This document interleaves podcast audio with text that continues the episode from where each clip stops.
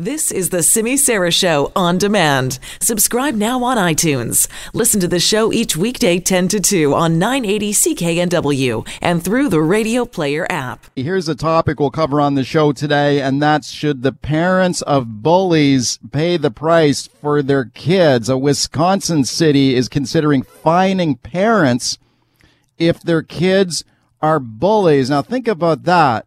If your kid has ever been bullied in school, of course, you know, you look at the parent and say, come on, your kid is bullying my kid. Uh, you better deal with that. But do you deal with it with a financial penalty? You fine the parent if their kids are bullies. Do you think that's a good way to deal with this problem in our schools? So here's the hot question of the day. Wisconsin City considering fines for parents whose children are bullies. Is this a good way to deal with the problem of bullying in schools. Fine the parents of the bullies. Would you say yes, no, or maybe you're not sure about it? You can have that option on the poll as well. Now, here's how you vote on this today. At CKNW on Twitter, you will find the hot question of the day at CKNW on Twitter. Please follow me while you are there. Mike Smyth News on Twitter. S M Y T H at Mike Smyth News on Twitter. Also call me on the buzz line on this today and tell me what you think about it. Should the parents of bullies be fined by schools or by local municipalities? Call me at 604 331 Buzz. Leave me a voicemail there. We may play it later on the show. 604 331 2899. Veterans boycott of the city of Victoria after the city uh, executed that cheap shot at veterans last week on D Day, asking Veterans Affairs Canada to pay for Remembrance Day services in the city to save taxpayers' money. This is after they uh, enjoyed their taxpayer financed catered lunch, of course, in the council chambers. They're spending $10,000 on catered lunches for city councilors in Victoria, but they can't afford to pay for Remembrance Day services. I encourage you to check out my column today in the Vancouver Province newspaper about the veterans who are upset about this. Can't blame them one bit, saying they now plan to boycott the city as a result. Let me introduce you now to John Appler. He's uh, served eight years in the uh, Canadian Royal Canadian Navy. He was on HMCS Terra Nova, was shipped out to Vietnam in the 1970s. John, thank you for coming on. Oh, you're welcome, Michael.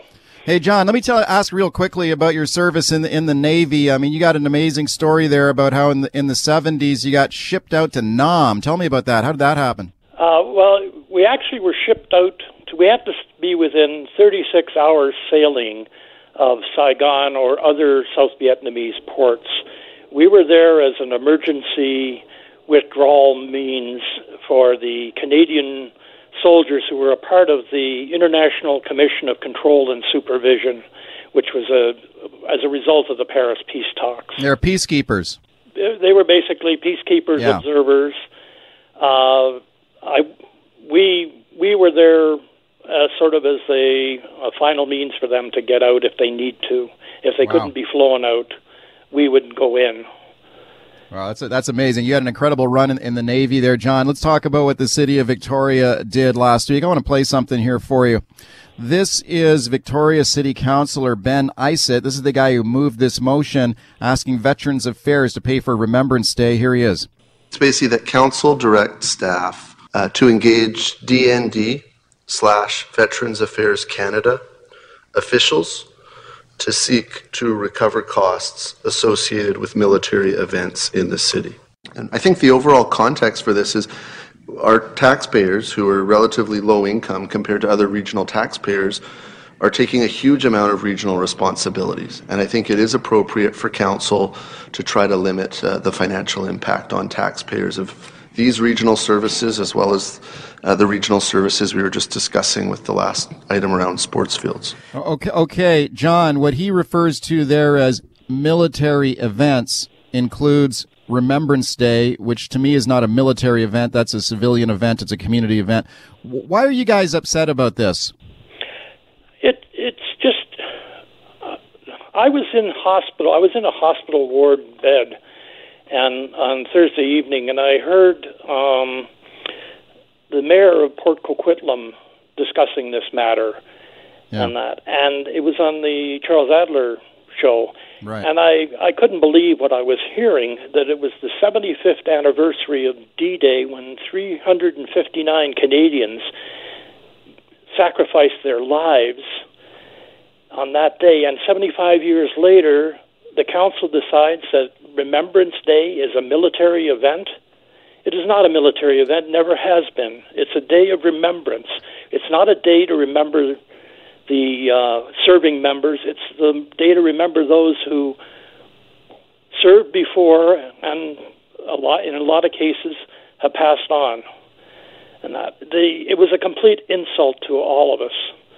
And when uh, I got out of hospital on Sunday, I talked to a couple of my fellow shipmates. We're a fairly close group, and uh, I said, you know, we got to do something about about this. We can't we can't stand by and let let this go on.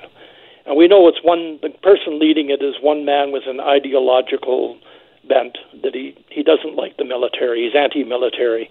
But the vote at the time was six to three. So that means there were five other councillors who either were complacent in their duties and that, or uh, fall along his lines. Right. We've got to. We decided to take a stand. Now we've been having reunions. Uh, we've had two two in Victoria, 40th and a 45th last year, and that, and we had a great time. The city of Victoria is fantastic, right, for a, a venue for this sort of event. Right. We had great hotels. We had the Legion on Gorge Road, the Trafalgar Pro Patria Legion. They ho- hosted us. We had a ball. We we really, really appreciate what was done for us. But then, on the other hand, yes, we would love to be able to do our 50th reunion there and other reunions and that, but we just can't with a city that seems to be bent on disrespecting its veterans and serving military and the, the families of these of the veterans. Uh, we lost one ship member during our cruise in '73, and that, and we still are in contact with his wife and daughter, and they're a part of our Terra Nova family. Uh, I'm in contact with approximately 90 past Terra Nova crew that were on that, that particular operation, and I have not heard one of them state, no, we don't want to boycott. Everybody seems to be solidly and firmly in belief that, hey, it's it, if it's a financial matter, well, then it's a financial matter, so we'll take our financial, the taxes they might be getting from the restaurants, hotels, and that, we'll Right. move it to another municipality. And municipalities like Esquimalt, Langford, Sidney, Saanich, they're much more appreciative, it appears to us, of veterans. That that uh, shipmate that you mentioned, John, who lost his life on that that mission in the South Pacific. I, I remember I was very moved by your story about him. His his name is Corporal Ted Memnuk. Ned Ned Memnook. Ned Ned Memnuk. He contracted viral pneumonia on that Vietnam mission, and he died in a hospital in Singapore. And I know that really shook you guys up, and it still does. And I, I guess that's you know when you when you get a cheap shot from a city council like this, that's got to make it hurt even more, knowing that some of your own shipmates laid their own lives down. That and the fact that the mere date of the day Yeah, they they would pass that motion, while the rest of the country was remembering the sacrifices from 75 years ago. Victoria decided, yeah, we're going to remember them too by charging them, because all the money, Veterans Affairs Canada, they're basically it's it's a tooth and nail fight with them to get anything nowadays, and that so money that if they want to charge charge them. It, it just does make completely no sense at all to us. Um, I, uh, What- I, from what I understand, there there may be a motion coming up today in council in the Victoria City Council to rescind last week's motion, and that for us, they can do that whatever they want, but the the damage has been done. It's it's too late. They can issue all the apologies they want. I speak on, on behalf of my fellow shipmates and that. And I think probably to a man and family, we would all say, let's continue the boycott. And that we've been insulted, we've been disgraced, we've been disrespected, and I just find it incomprehensible that a one person with an ideological bent that there were five others who went with him on it. To me, that's mind-boggling. That that to me is is it is it's just mind-boggling. John, I'm very grateful to you for coming on the show today. I support you 100%. I'm I'm really glad that you're speaking out and I think you're doing the right thing. I hope the city comes to its senses and reverses that motion at this city council meeting today. I got a fig- I got a feeling they they just may do that. Thank you for your service to Canada and thank you for coming on the show today. Well, thank you very much, Mike, and also thank you for the great article. It really gives uh, gave the uh, what we wanted said was was stated. Thank you again. That was my, that was my pleasure. Thank you, John. That is John Appler. He's a retired Navy veteran. He was part of a deployment on the battleship HMCS Terra Nova in the 1970s. They went they went to Vietnam to protect Canadian peacekeepers over there. One of his shipmates died on that mission. They are leading a boycott now of the city of Victoria over that motion last week by the city to ask Veterans Affairs to pay for Remembrance Day services in the city to save money for the city of Victoria. All right, let's talk about negotiations with the BC Teachers Union now. Earlier in the week, I spoke to Glen Hansman, the president of the BC Teachers Federation. He talked about the union's frustration in trying to get a deal here. The current contract with the teachers union expires at the end of the month. Are we heading back to the barricades here in a fight between the government and the teachers union? Let's get the other side of it now with my guest. Renzo Del Negro. He is the CEO of the BC Pub- Public School Employers Association. He's the lead negotiator for the employer. Renzo, thanks for coming on. Thanks for having me, Mike. Okay, what is the current status of the talks right now? The the current contract ends on June 30th, right? Are you guys still at the table talking? We are still at the table. We have had approximately 50 days uh, at the table as of yesterday, uh, and we continue to have dates right through to the end of June. Why are talks going so poorly? I think it's not that they're going poorly. I think there are various issues that both uh, sides want to deal with, but we're we're having trouble getting acknowledgement that the collective agreement belongs to both parties and that the collective agreement has to satisfy the interests of both parties. We're, we're getting a little stuck on that. You have a negotiating mandate from the government, right? That includes a two percent raise each year in a three year contract. That's what a lot of the other public sector unions have settled for. Uh, is that correct that you guys have got, been told by the government to get a deal along that mandate, right? Yes, we, we have the same mandate that the other public sector unions had, and it is one of the largest mandates we've had in the last 20 years. Outside of the one from 2006 to 10, this is the largest that we've we've had.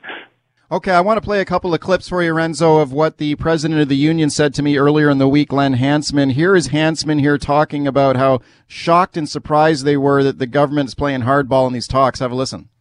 We're shocked and surprised given the high profile of our case and the fact that the restoration of teachers' class size language was what triggered the restoration of about 3,700 teaching jobs around the province. And so, why yeah a government, any government, would be trying to go after that very same language when we already had that experience between 2002 and 2016 without it. And we saw how reduced services were to kids across the province. And we saw yeah. what the benefit was over the past two school years of having that language back. And so that's the surprise. Okay, Renzo, he says that they fought all the way to the Supreme Court of Canada and won when the previous Liberal government scrapped their, rolled back their contract. Now he says you guys are trying to roll it back again. Yeah, I think there's a bit of a misconception there. What the Supreme Court determined is that they had the right to bargain the language, and they weren't going to rule on on the merits of the language, and, and that it needed to be bargained. We had a two-year consultation process with our members, and what they told us was that the language doesn't work. They spend more time trying to get the language to work or to be in compliance with it than they do focused on providing supports to students, and they find it discouraging and are and a bit disheartened that it's come down to this. Uh, the language was rec- the was input put back required uh, government to fund additional resources so that it didn't create the disruption that it would have created had districts had to reconfigure to meet the language. Uh, so in, in our view, okay. it's a bit uh, disingenuous to suggest that the language is what provides services to the system. Districts that did not have language continued to provide service. They just, in some ways, we say they were able to be more responsive because they were able to meet the needs of both students and teachers because they could direct the resources where they needed to and not where they're forced to by the agreement. Okay, can you boil it down into some understandable language for, for people out there so they can understand what the issues are? Let's say parents who got kids in the system, like you heard the, the union president there talk about class size. Are, is the employer looking for larger class size? Is that what the, the stumbling block is here? Uh, it seems to be a stumbling block over miscommunication because we are not seeking larger class sizes. What we are seeking is the employer and the local parties being able to sit down and determine where best to put those resources. The proposal that we put on the table was not read in its totality. It did have class sizes that were more akin to the School Act, but it also included a fund where the local parties could determine if they wanted to lower their class sizes or provide alternate supports based on the needs of the students in their community. So it's, it was not quite accurately described. Class sizes currently sit as low as they ever have, and there's no intention to to increase them, and there's no intention to remove any resources from the system in terms of what are currently being used to hire teachers. Okay, I'm speaking to Renzo Del Negro. He's the chief negotiator for the government side here in these uh, stalled contract talks with, with the teachers union. Renzo, let me play another clip for you from Glen Hansman, the president of the union. You'll hear him here uh, say, make some uh, demands on, on your side that he says basically you got to take everything off the table that you've put on the table and essentially start over. Have a listen teachers certainly aren't in a position where we're going to be willing to accept something that's worse than what we currently have. And so, you know, really the pressure is on government to yank its proposals off the table and have a more respectful conversation around how we could identify gaps that are in the system, fill some of those holes without taking away direct supports from kids in any school district. Renzo, what do you say to him? I say it's a curious statement because the whole purpose of bargaining is to have a discussion around each other's proposals and why they've put them there. By virtue of the fact that he's suggesting that we have to take our proposals off the table, he suggested they're not interested in the employer's issues at the table, and that's a bit disconcerting for us. Uh, with respect to the gaps that he mentioned, I think they're perpetuating the myth that services are tied to collective agreement language. Collective agreements are terms and conditions of employment, and they provide minimums. Boards of education go beyond those minimums, and where they don't, it's because that's not where their priority service areas are. How much would the teachers' unions' demands cost? Like, if you guys gave everything the union's asking for, how much would it cost? Well, we've estimated that their their proposals would require approximately uh, thirty uh, percent more teachers, uh, and not even including the space that would be required for that. We've estimated that it would be around a billion dollars. a billion dollars, my goodness. Well, at 30%, we have a workforce of almost 30,000 plus, between 30 and 40,000, 30% more at a total compensation of a 100,000 to hire a teacher. It gets uh, it gets up there. Okay, bottom line here is are we heading for a strike? What's going on here? You know, I think it's always premature to use the word strike. I mean, it's June. We're, we're coming up on June 30th. We have the summer. BCPC is a 12-month operation. We're prepared to work through the summer. Uh, you know, even if we don't have a contract by the fall, nothing prevents the parties from continuing to work on this. As long as the parties start to acknowledge that there's uh, there's issues that need to be resolved for both parties, I think we can get there without any without any service interruption. Renzo, thank you for coming on. Okay, thank you, Mike. All right, it's Renzo Del Negro. He's the lead negotiator for the government side in these teacher talks. I don't know. This sounds like these talks not going well. Let's talk about money laundering in our province now. A couple of key federal cabinet ministers in town today talking about the issue, including federal finance minister Bill Morneau, who said the RCMP will be getting an additional $10 million on that file. Uh, let's check in now with David Eby, the Attorney General of British Columbia. Uh, Minister, thank you for coming on. Thanks for having me, Mike. Okay, you met with Morneau and also with Bill Blair, another cabinet, federal cabinet minister today. Is that correct? That's right, as well as uh, with provincial colleagues from across Canada. Every province was represented around the table. Okay, can you tell me what you guys uh, discussed on the money laundering file? Yeah, the uh, the core of the discussion was a chance for each uh, province and territory to weigh in on what they're seeing and what initiatives they're taking to address money laundering uh, in their provinces. There was a commitment in 2017, for example, that all provinces would make sure that the uh, true owners of companies, of provincial companies, that they would be uh, declared and they would be kept with the minute books of companies, and that there wouldn't be something called bearer shares, which are shares that can, if you just hold it, it shows that you own the property. You don't have to register who's actually holding it uh, that those would be eliminated. And so uh, a number of provinces have taken those steps, including British Columbia. And so it was a progress report on things like that. It was also a chance, really, for British Columbia to again press our case for the feds to put some resources into enforcement here, whether it's Revenue Canada doing lifestyle audits of the million dollar home buyers living on poverty incomes, or whether it's a crackdown on money laundering from uh, from uh, officers funded within uh, the RCMP or within municipal and, and provincial police. Uh, uh, we were really pushing our case today. Okay, Federal Finance Minister Bill Morneau saying today the RCMP will get an extra $10 million. This is in addition to about 160 million that was set aside in the federal budget on, on this file around money laundering. Is that an adequate amount of money? I mean, $10 million maybe sounds good, but relatively, is, is that going to be a, make any kind of difference?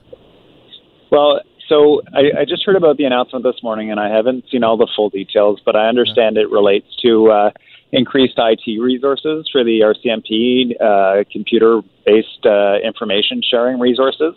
Um, and and if the RCMP is identifying that they need those resources and the feds are funding it, I think that's good. That seems like a basic thing to have happen. But as we know here in British Columbia, the issue is that there's nobody to sit and look at the computer. Uh, and you can increase sharing of information, but who are you going to share it with when there's no dedicated federal anti-money laundering police officers operating in the province. So um, I, I, tried to underline that uh, to the ministers that uh, that increased information sharing from FINTRAC, the anti-money laundering agency, or, or more IT resources, or uh, this kind of thing is really missing the point of needing the police officers. Yeah, this goes back to some one of those earlier reports from Peter German, the, the former RCMP deputy commissioner you brought in there on the money laundering file, and that's one that really surprised a lot of people that this is such an apparently large problem in our province with a lot of concern about it, but there were no dedicated RCMP officers on it. So when you brought that up with Morneau and also with Bill Blair, another key cabinet, federal cabinet point person there, what what is their response on that? I mean, I guess you did you make the point? Look, we want more RCMP personnel on this. Well, I think it was really important uh, that it was Minister Blair and Minister Morneau, uh, that the public safety minister wasn't the only person at the table, that the finance minister was there, and this is now considered an issue of importance to the finance ministry of the government government of Canada because it goes to confidence in our economy nationally and how we are seen internationally by other uh, countries that are trying to crack down on crime in their own jurisdictions. What's Canada doing? Why are they not uh, acting on this? So the fact that he was at the table was was a good sign, first of all, and then the things that they were saying were also a good sign. Uh, both uh, Minister Blair and Minister Morneau said, "Look, you know, we understand we've got lots more to do here. Uh, keep coming after us for this money. Uh, keep letting us know, and uh, and and we we can make more resources available." And so. Uh, that's a hopeful message. We put a specific proposal to them for uh, for policing in the province, uh, and one of the things the province can offer the federal government is when they spend the money on on this that it will actually go to British Columbia, to the target areas, as opposed to dumping it into the top of the federal RCMP, and who knows where it's going to end up. Speaking to BC Attorney General David Eby here about about money laundering and some critical meetings happening today with uh, federal counterparts and other provincial officials as as well today. Uh, this all goes back largely to one of the big wake up calls that we had on this file, and that was the collapse of the e pirate uh, charges and the investigation there. The RCMP investigated for years on a an alleged money laundering operation going on in Richmond. There was a lot of there were years put in of, of effort put in on this case, and then we all watched it unravel and fall apart before our eyes last November. I remember how how surprised you were at that. Do you get the any kind of sense that your federal counterparts here, whether it's whether it's Bill Blair and law enforcement or the finance minister, that they're equally disturbed by that? Yeah, uh, the uh, Minister Blair mentioned it a couple times uh, today, and um, he uh, shared my concern when that uh, when that fell apart. Uh, I believe, and one of the reasons I believe that is because in the Budget Implementation Act federally, they put in a new provision around the criminal code related to money laundering. So you don't have to actually prove that the person specifically knew that the money came from crime uh, it, it's enough that a person is reckless about whether or not they're money laundering. Uh, they could potentially be convicted. Um, it's my hope that that uh, change, which means that if you're walking around with a duffel bag of cash for your buddy and you just didn't ask them, hey, where did this cash come from? and, and you're reckless about the fact that you're laundering money for this person, uh, that you can still be criminally convicted should make uh, prosecutions a lot easier, provided that there are police and prosecutors to actually take this on. And and so, uh, yeah. with the laws shifting a little bit in that respect, um, it's an indication to me that they saw what happened there and they wanted to make it a little bit more clear what the criminal conduct is, which is uh, which is being reckless right. about uh, about processing money for criminals. Just got 30 seconds here. Do you continue to be confident the feds will cooperate here in your public inquiry into money laundering? Uh, yeah, I'm hopeful uh, that they will be uh, cooperative. Uh, they've given every indication that they will be. They understand that this is a critically important issue for British Columbia, and I know the federal government, as well as all political parties, want to win a few seats here in BC. So uh, I don't see any reason why uh, that would shift. Thanks for coming on. Thanks for having me, Mike. Yeah, I appreciate it. David Eby, he is the Attorney General of BC in some high powered meetings there. Hey, tomorrow is being held as Tax Freedom Day by the Fraser Institute think tank. Now, maybe you've heard of this today. This is the annual declaration of Tax Freedom Day. So, what that means is if you add up all the taxes that you've paid throughout the year, basically, they say that all the money you've made up until now is how much you've had to pay the tax man for your tax bill. And for the remainder of the year, that's when you get to keep your whole paycheck. So this is tax freedom day tomorrow. Let's talk about this now with Finn Poschmann. He's a resident scholar at the Fraser Institute. Hi, Finn. Thanks for coming on. Hi, great to talk to you, Mike. Appreciate it. Toby Sanger. If I got that right, Toby Sanger? That's right. Yeah, yeah. Uh, great to uh, join you, uh, Mike. Thank you, Toby. Toby is executive director of the Canadians for Tax Fairness organization. Finn, let me go to you first. Okay, tell me about Tax Freedom Day. Did I get that right in my description? You, what is Tax Freedom Day? Oh, Mike, you absolutely nailed it. Oh, good. Uh, okay. Go go through. Uh, uh, or you know, it's a bit of a finicky calculation, but uh, you do your best to add up right how much federal and provincial income taxes we pay. That's personal income taxes uh, sales taxes, uh, both uh, federal and provincial. So that's uh, the GST or HST in some provinces, the retail sales tax in other provinces, and then how much you you pay pay by way of um, other uh, uh, payroll taxes that uh, that come attached to your employment and uh, you run through a, a, pretty straightforward calculation from there and figure out for a ha- average, typical, or representative family uh, what percentage that is of your year's income, and that tells you how much of the year you've been working for government and uh, effectively, and uh, how much for the rest of the year you have okay. to uh, take home some money. Okay, so June 14th, Tax Freedom Day, how does that stack up in previous years? Is that about oh, usual time? Well, there's there's good news is yeah. that it's a, it's a day earlier than last year. Uh, the bad news is that it's a couple of days later than uh, just in uh, 2015. So, uh, so it's a little bit of uh, ratcheting up of uh, how much tax we're paying over the course of okay, the year and over the course of the past few years. Okay, let's go to Toby Sanger. Sang, uh, Toby, what do you think of this Tax Freedom Day?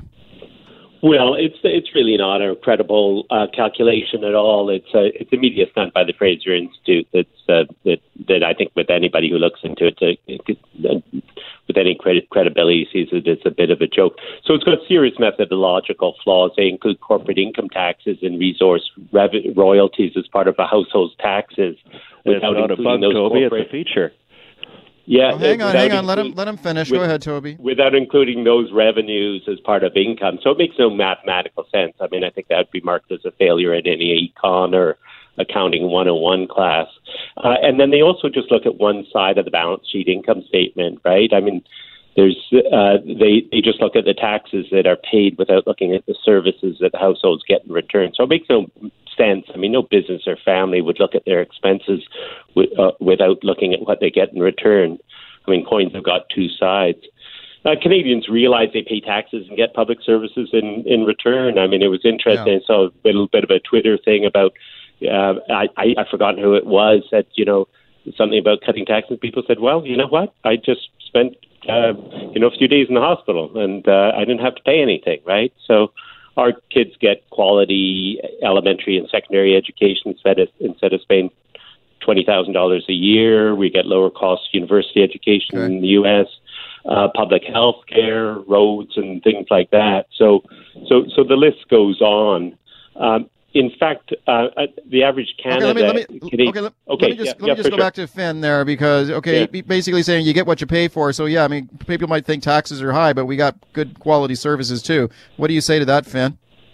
Oh, absolutely. Uh, and uh, this, uh, the, the best way to handle that, I think, or respond, is um, uh, to refer to what we wrote in the paper. It's, we absolutely are not attempting to measure the benefits that Canadians receive from governments.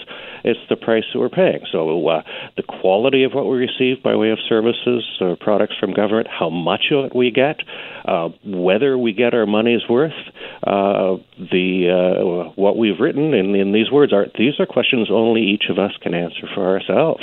So it's a, it's a fair comparison that all of us have to make, all of us have to think about for ourselves.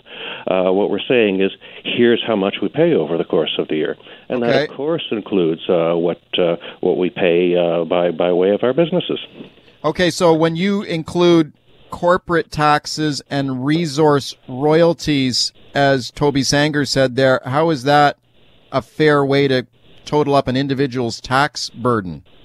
Well, corporations are very well functioning corporate fictions or uh, uh, legal fictions. Uh, so we, we have a, a good legal system in that sense. Uh, but corporations don't pay taxes. Uh, the, uh, the shareholders of corporations, which means all of us through our savings account, through our pensions, uh, including uh, public service pensions, uh, that uh, that hold corporate shares.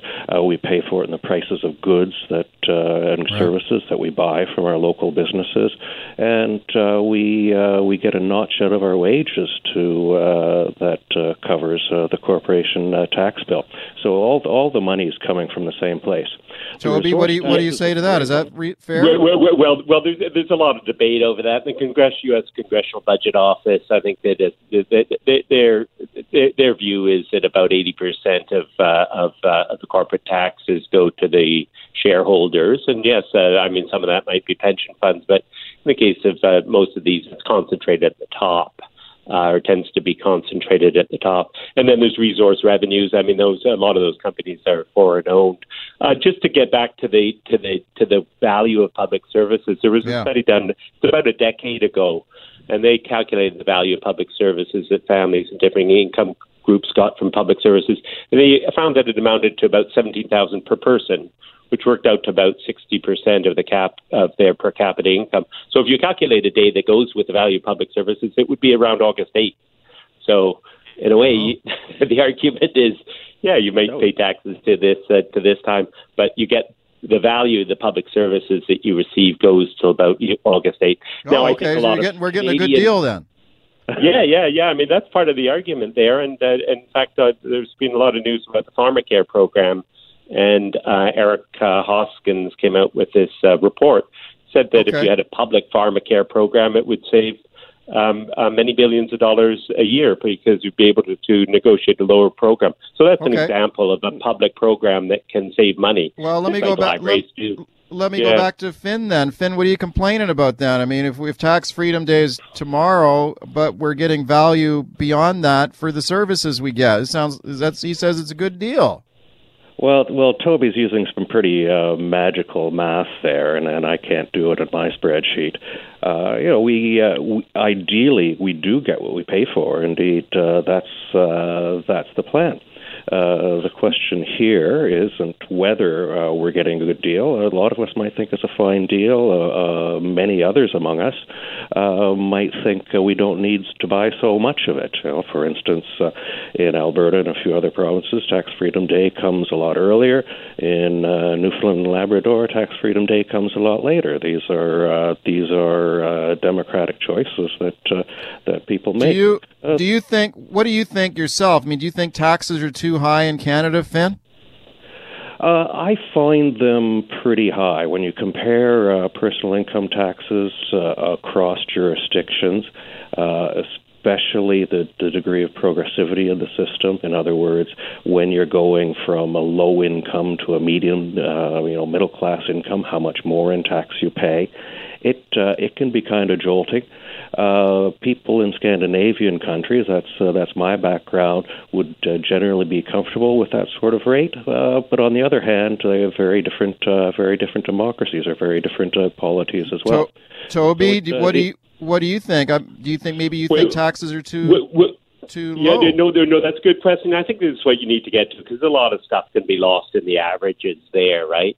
Um, I would say that our tax system has become more regressive in the past few days. I mean, partly because uh, people push for tax cuts for corporations and the wealthy, and that includes the Fraser Institute. And I think that that's part of the part of what this report comes out and says. And you can do different calculations, but one calculation that was done found that the top one percent pays a lower overall rate of tax for all taxes of their income than all other income groups, including the poorest ones. The federal corporate income tax rate was cut in half over the past two decades. That's in half.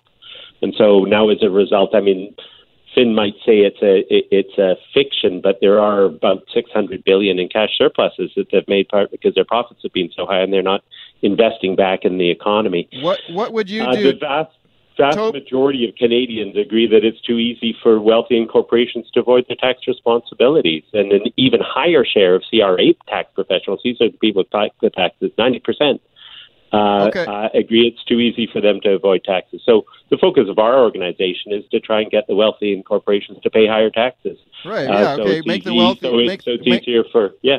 Make the wealthy pay more. We just got two minutes left. Finn, what do you say to that? Well, I think uh, Toby has a point that uh, that a broad-based tax system with uh, with less leakage uh, makes it possible for uh, for governments to raise their revenue to do the things we want them to do at lower tax rates. So yeah, the uh, there are a lot of programs that we have in place federally and provincially that that reward businesses for doing things that are politically preferred. it would be great to get rid of some of those so that we could collect uh, more tax revenue across the board and uh, more evenly, and uh, and lower overall tax rates. So I, you know, where I think we're in pretty strong agreement on that front. Uh, as to the share of uh, income and taxes paid by our high income earners, uh, it, you'd be pretty hard pressed to show that it's a low rate or a, a lower rate than other folks. On the margin, uh, we do have some very high tax rates that affect low income people and middle income class families as they lose their benefits.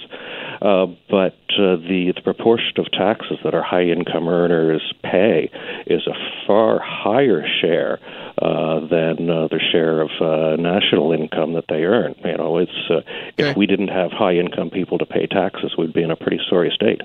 Thirty seconds, Toby, if you want to respond to that. Well, I'm uh, I'm uh, shocked, but also pleased to to hear that uh, Nels is is agreed with this in, in some areas. The calculations of who pays the top the top amount. I mean, uh, uh, it depends what you're including in that, but I but I think most people would agree that uh, that, that they and we've seen this in terms of increasing inequality that that that, that, that the wealthy that the top incomes and uh, corporations have in particular been able to avoid taxes. Uh, um, okay. both through domestic loopholes and also internationally. And we're uh, fighting hard to try and close some of that. Thanks to both of you yeah. for coming on today. Anytime, Thank you Mike, very much. And, uh, Go Raptors. Appreciate, yeah. Go Raptors. and Finn Poschmann is with the Fraser Institute. Toby Sanger is with Canadians for Tax Fairness, talking about Tax Freedom Day in Canada. Are Canadian municipalities sitting ducks for cyber terrorists?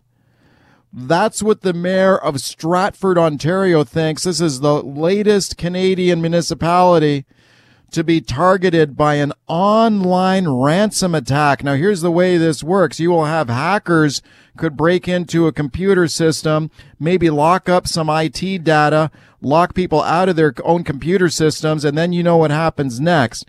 They demand a ransom. They want money.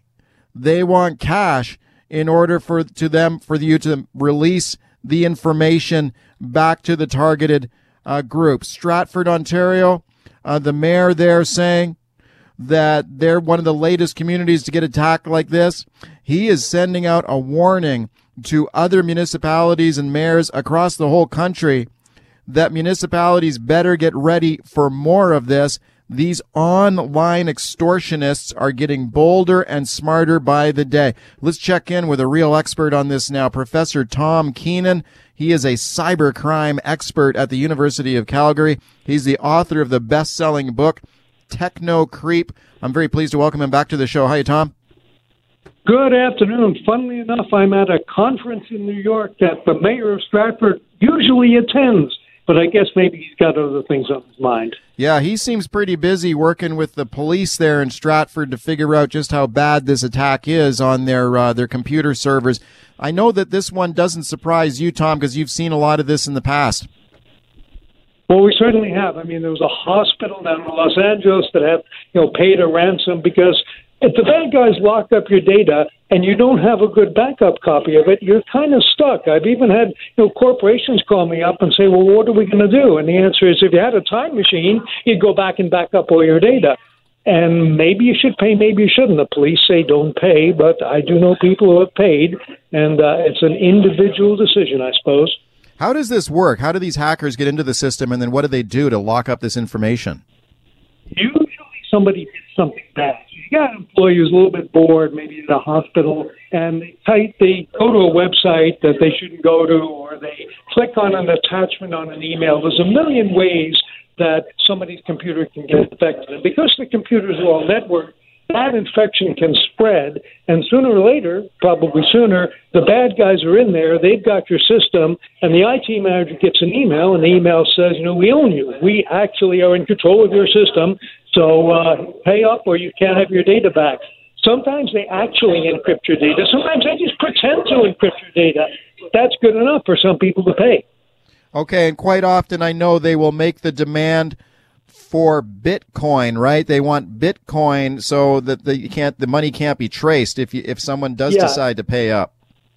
Bitcoin is virtually untraceable. There are some police techniques where they try to find it out, but the reality is it's pretty anonymous, and that is the currency of choice. Because after all, if you sent them a check or gave them a credit card, there would be a way to follow the money. So it's typically uh, the uh, way that the bank money, and I've seen everything from five hundred to fifty thousand dollars, depending on what they think they can get. Okay, you're you're breaking up just a little bit on your cell phone there, Tom. I know you. I know we were worried about you being in a in a cell phone uh, dead zone there. I don't know if, if, if there's any way you can move around or something to. Yeah, I, I just bit. moved outside, so now you have to put up with the Midtown Manhattan noise. But oh, is that better? Yeah, I think that is better. Let me let me ask you this: Some people might wonder why the heck would anybody actually actually pay these people? You know, I mean, but on the other hand if they've locked up your data and you have some confidence that you're going to get back into your system, I guess that's when people start doing the math in their own heads and wondering if, if it might be worth it paying these paying these extortionists. Didn't this happen at the University well, of Calgary a while ago? Yeah, I can't. I, I can't talk about the University of Calgary except what's on the public record, which that there was a ransom attack. The university, it's documented, paid twenty thousand dollars. That's all I'll say about that. But let me give you the answer to your question. All right. Let's say you're a hospital. Let's say you're a hospital, and the bad guy emails you, and maybe he's very sophisticated. So instead of saying, I've locked up your data, he says, I know that you have a picker x ray machine and it has flaws in it. So I'm going to just kill a patient every day until you Whoa. pay me this ransom. So so the bad guys can get into what we call the Internet of Things So that's even worse than getting in your data. Now they're controlling your machines. They, if you're a city, they can control your sewage system. So the possibilities are endless, and the only answer is awareness. So you've got to make sure that your employees know that there's no Saudi prince who wants to give them $10 million. Don't click on that email. Is there is there any circumstances in your mind where it would be make sense to pay these guys? Yes, I do know a wine store in Calgary, and this is all public information. It was a month before Christmas. The bad guys only wanted $500 worth of Bitcoin, and the owner said, Look, my customer list is on there, my supplier list is on there. It's a month before Christmas. Give me a break. He paid, and he said he's going to put it on his tax return as a business expense. But I got news for him. I don't think the CRA will allow that as an expense. okay, what is your advice to municipalities, corporations, anybody really, on how to how to prevent uh, pre- uh, protect themselves Everybody, from this type of thing?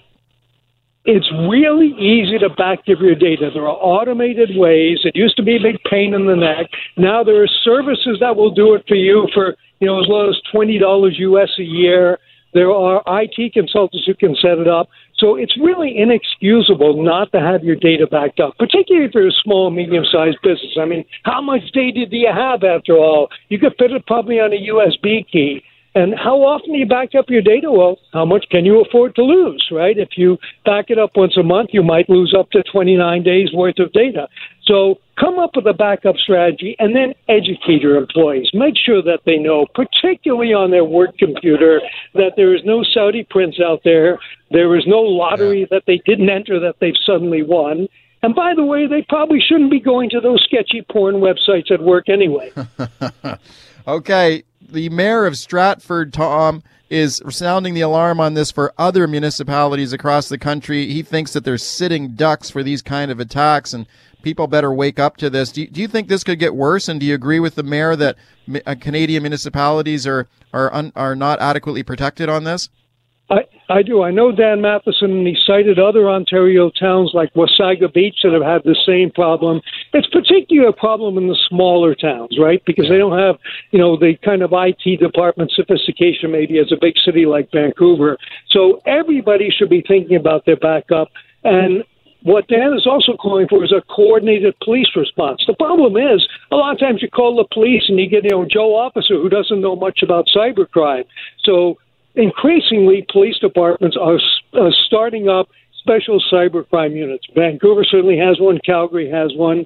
RCMP have one. So you need to talk to the right people. If you're in this situation, get a hold of the right police people and don't let them just say, well, we'll take a report. That's not good enough. They should give you some help. That's what we pay our taxes for. Tom, thanks for taking the time today. I know you're busy there in New York City. Thank you. Okay, Mike. Take care. Appreciate it a lot. That is Tom Keenan. He's a cybercrime expert at the University of Calgary. His best-selling book is Technocreep. Landing legs are deployed. Again through the fog, but at least a little bit more clearly this time. Falcon 9 has landed at landing zone 1 back at Vandenberg Air Force Base. All right, that was the sound yesterday of three Canadian satellites uh, being successfully launched into orbit to kick off a new mission to survey Canada's north. The Falcon 9 rocket took off from the Vandenberg Air Force Base in California a few minutes after takeoff. SpaceX, yeah, that's uh, Elon Musk's uh, space uh, company, they confirmed in a tweet that the first stage landed successfully on a landing pad northwest of Los Angeles. It's all part of launching new Canadian satellites. Let's check in now with Kat Kelly, an astronomer at the H.R. MacMillan Space Center about this one. Hi, Kat. Hi. Thanks very much for coming on. Can you tell me about these satellites and uh, this project called the RadarSat satellites, right? Yeah, for sure. So there's there's three of them, um, and they're all going to orbit around the Earth at set distances from one another. Um, but what that allows is um, continuous monitoring of Canada's territory and the Arctic, and also about 90% of the Earth's surface. Um, what we're going to do is we'll have pictures daily of Canada's territory, and then maybe like four times a day we can take snapshots of other parts of the Earth. And what's helpful for that is it means that we can do long-term tracking. We can see changes by having daily pictures. Um, we'll be able to observe changes over time. Okay, how did the launch go? It all it sounded successful there in that short clip that we heard. Did it all go yeah. well? Yeah, it went very, very smoothly. Um, SpaceX used a reusable rocket to send them up. So, yeah, really exciting stuff. So the the rocket goes up, launches the satellites, and then the rocket comes back down. That's right. Yeah. That's pretty amazing. That's pretty incredible. So we had three satellites up in the air. Are they all operating the way they uh, expected to operate so far? Yeah. So I believe they they have certain uh, like an altitude to get to and then a distance between each other and once they're stable they'll just um, continue orbiting around the earth and send us those pictures okay what are we expected to learn from these uh, new satellites so one of the really interesting things is that by taking pictures and sort of surveillance of the surface of the Earth, we can track for changes. So things like this is really going to help us with researching climate change, um, seeing how the land changes. So whether that's um, because of human activity or agriculture or anything like that, forestry, then we can monitor these ecosystems and see how they change over time. Um, it's also there is some maritime surveillance, so they can actually track ships, um, which will help us uh, things like natural disasters or maybe emergencies out at sea. They'll be able to help with response and recovery for disasters like that as well. Okay, this is a 1.2 billion dollar uh, program. Um, we already had satellites up there, though, right? I mean, why did we need new ones? And are, are these how are these ones different from the ones we already had up there? Yeah, so there was one. There's actually one still up there called RadarSat two, um, and so that can offer some images, but um, it doesn't have the recognition software for ships, so that, that maritime observation isn't available with RadarSat 2. Um, and it doesn't cover as much of the Earth as this new satellite does. Um, so satellites have a lifetime of about seven years, uh, or these ones in particular. And so what's important is to, as we learn from something like RadarSat, the previous one, what we need, and as technology like AI and computer chips uh, improve, then and also our demands for information, right? We we really want to start focusing on things like climate change and monitoring that. Um, so our demands have changed, and so the next generation satellite has been demanded of us, and uh, that's what we've sent up. Okay, pretty exciting uh, development for for Canada. Are, is this like Canadian technology, or do we got to we got to buy all these satellites from someone else, or can we build this stuff ourselves? Yeah, no, this is Canadian technology. So MDA cool. is um, one of the largest companies that helped to build, like with the design, the construction, the testing. Most of it was done in Quebec, uh, Winnipeg, and some other areas. But I mean, there's MDA all over the country. Um, and so in the end, I think maybe roughly about 300 people would have worked just on constructing these satellites. So um, all, about most of the Canadian provinces would have played a role in the project. Very exciting stuff. When do we ex- uh, start expecting to get information from these satellites and actually putting it to use? Um, so I think we are going to be looking at maybe a few weeks for things to uh, to get like those regular images. But I presume that the Canadian Space Agency will be putting the first image that they get on their website very soon. So you can keep an eye out for that. Kat, thanks for coming on and telling us about it. Appreciate it. No problem. Thank you. Kat Kelly, astronomer with the H.R. MacMillan Space Center, on the successful launch yesterday of three new Canadian satellites using the SpaceX rocket that went uh, pretty much without, uh, off without a hitch uh, yesterday.